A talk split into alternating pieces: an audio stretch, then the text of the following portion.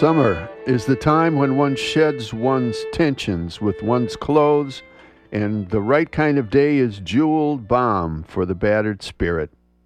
A few of those days, and you can become drunk with the belief that all's right with the world. From Ada Louise Huxtable.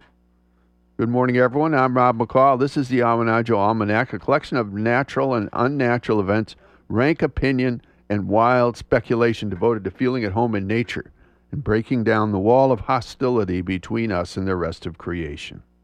Awanadjo is an Algonquian word which means small, misty mountain, referring to Blue Hill Mountain or your mountain. And this is the almanac for June 29th to July 6th, 2012. We're coming right up on the full buck moon. Some natural events.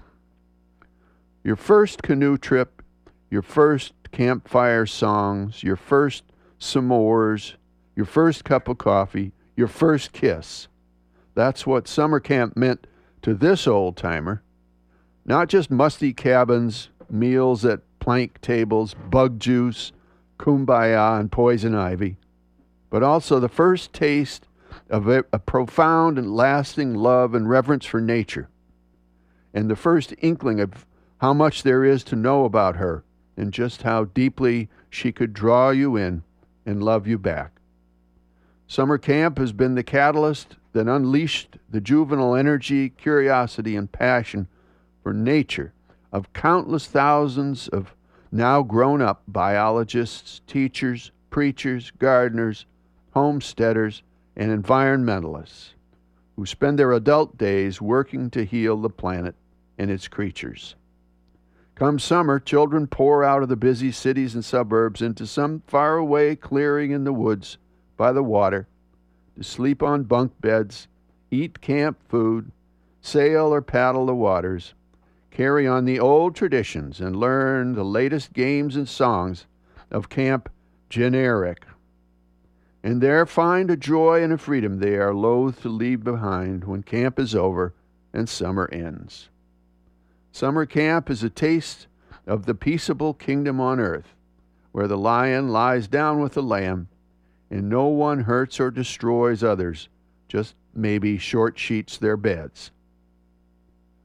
Here's a field and forest report. The farmers' markets are bustling and bursting with fresh greens and other early vegetables this week. The traditional Maine 4th of July feast consists of salmon with fresh peas and pie for dessert.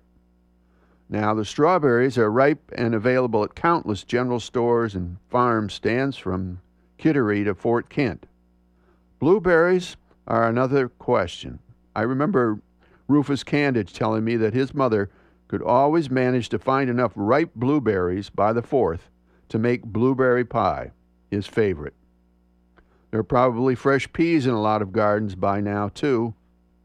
But sadly, the salmon will not come from the Penobscot or Union or Narraguagus or Pleasant or Machias, as in days gone by, but from some malodorous salmon farm somewhere between here and Nova Scotia. Here's a mountain report. After weeks of being mostly shrouded in cloud, Awanadjo stood out richly green against a blue sky once again bringing joy to the hearts of many. Now, here's a great activity for those pesky summer visitors who don't seem to want to move on. Just tell them that first thing tomorrow, everyone climbs the mountain double time. Voracious black flies, predator mosquitoes, and blood sucking deer ticks be damned. Now, that should help them firm up their travel plans. Now, here's a rank opinion the Supreme Court's decision to uphold the Affordable Care Act will be a great boon to the insurance industry and probably do precious little to bring costs down. But it does assure that our Declaration of Independence, which states that all men are created equal and are endowed by their Creator with certain inalienable rights, is not mocked once again by our courts, our legislatures, and our politicians though there was probably no kumbaya being sung in the hallowed halls of the Supreme Court. I'll just bet you that John Roberts was a summer camp kind of kid. And finally, a seed pod for you to carry around with you this week. This one from John Lubbock. Rest is not idleness, and to lie sometimes on the grass under trees on a summer's day, listening to the murmur of the water, watching the clouds float across the sky, is by no means a waste of time.